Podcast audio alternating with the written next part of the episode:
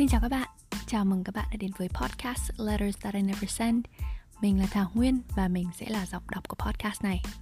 Mình nghĩ rằng ai trong chúng ta cũng trải qua ít nhất một lần không gửi đi những lá thư đã viết ra Bởi không có dũng khí hoặc không còn cơ hội gửi đi nữa.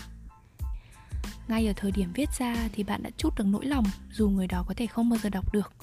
Vậy nên nếu thấy thoải mái thì bạn hãy để podcast Letters That I Never Send được chia sẻ những lá thư của bạn nhé. Bạn có thể gửi thư đến email letters that I never send radio gmail.com và mình sẽ giúp bạn mang những lá thư đó đến với thính giả của podcast này một cách ẩn danh. Mình tin rằng dù trải nghiệm của mỗi người là duy nhất, thì tận sâu thẳm chúng ta đều có những cảm xúc có thể chia sẻ và thông cảm với nhau. Các bạn có thể viết bằng tiếng Việt hoặc tiếng Anh miễn là thấy thoải mái nhé. Bức thư số 64 Gửi đến một tôi ở một góc nhân gian.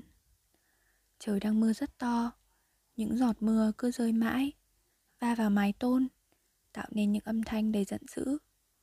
Và cứ như thế, Không hiểu sao mỗi khi mưa, Lòng mình lại thấy sợ Và thấy buồn một chút. Nghe có kỳ lạ không cơ chứ? Lúc mình đang viết những dòng này, Mình vừa thi đại học xong được hơn một tuần rồi đấy. Nguyện vọng của mình phải nói là hơi khó một chút. Thế nên từ lúc thi xong À không, đúng hơn là từ lúc lên lớp 12 đến tận bây giờ Mình cũng không chắc là có đạt được không nữa. Trong khoảng thời gian tập trung học hành Mình đã bao lần kiềm chế làm những điều mình thích Như là xem phim, học thêm một kỹ năng nào đó. Thế nên rồi đây, mình đã vạch ra rất nhiều thứ để làm. Nhưng lại có những ngày mình chỉ biết bấm điện thoại trong vô thức Cứ lướt, cứ lướt mà không hiểu mình cần gì. Mình thấy thật chán nản. Thế là dạo này mình bắt đầu off các trang mạng xã hội để tập trung hơn Để quay về với lòng mình một chút. Hiểu mình đang cần gì, muốn gì, thích gì. Rồi mình bắt đầu làm những thứ mình thích. Quả thật là mình đã tập trung hơn rất nhiều. Nhờ đó mà mình đã tìm ra kênh podcast này. Nghe được những câu chuyện nho nhỏ Lòng mình lại thấy bình yên đến lạ. Cho đến hôm kia mình off được cỡ 3-4 ngày gì đó Thì đã online lại. Đó cũng là hôm mình mới dò đáp án chính thức. Kết quả không ổn như mình nghĩ thật. Thật ra, mình vẫn còn phải đợi môn văn nữa. Nhưng theo mình nghĩ Thì với số điểm ấy, Mình chỉ đang ở mức an toàn. Tất nhiên là rất buồn. Tới mức bật khóc ấy chứ. Mình định online lại Để hỏi han điểm chắc mọi người như thế nào. Nhưng lại sợ. Một nỗi sợ vô hình. Mình định đi ngủ rồi, Thì bỗng nhiên mẹ mình tinh lên tiếng tin nhắn.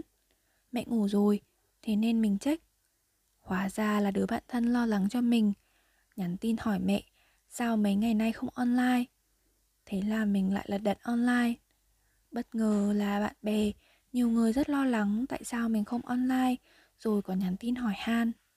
Nói thật là, Chưa bao giờ mình có nhiều tin nhắn như vậy. Đứa bạn kia còn trách mình nữa.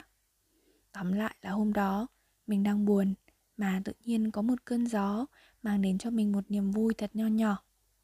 Đến giờ ngồi nghĩ lại, Vẫn cảm thấy thật ấm lòng Vì mọi người đã lo lắng đến cỡ đó. Qua hai ba hôm rồi Và giờ mình thật lạc quan hơn hẳn. Mình có nhiều động lực để làm nhiều thứ hơn, Muốn đi xa hơn, Muốn khám phá hơn.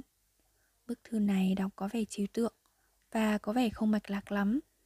Nhưng đây là những dòng suy nghĩ của mình mấy ngày qua. Mọi thứ đều bắt đầu từ những điều nhỏ bé nhất. Nỗi buồn qua thì niềm vui sẽ đến. Mình hiểu ra rằng Mình phải sống với hiện tại, Thật hết mình và thật đẹp đẽ. Cảm ơn mọi người đã lắng nghe.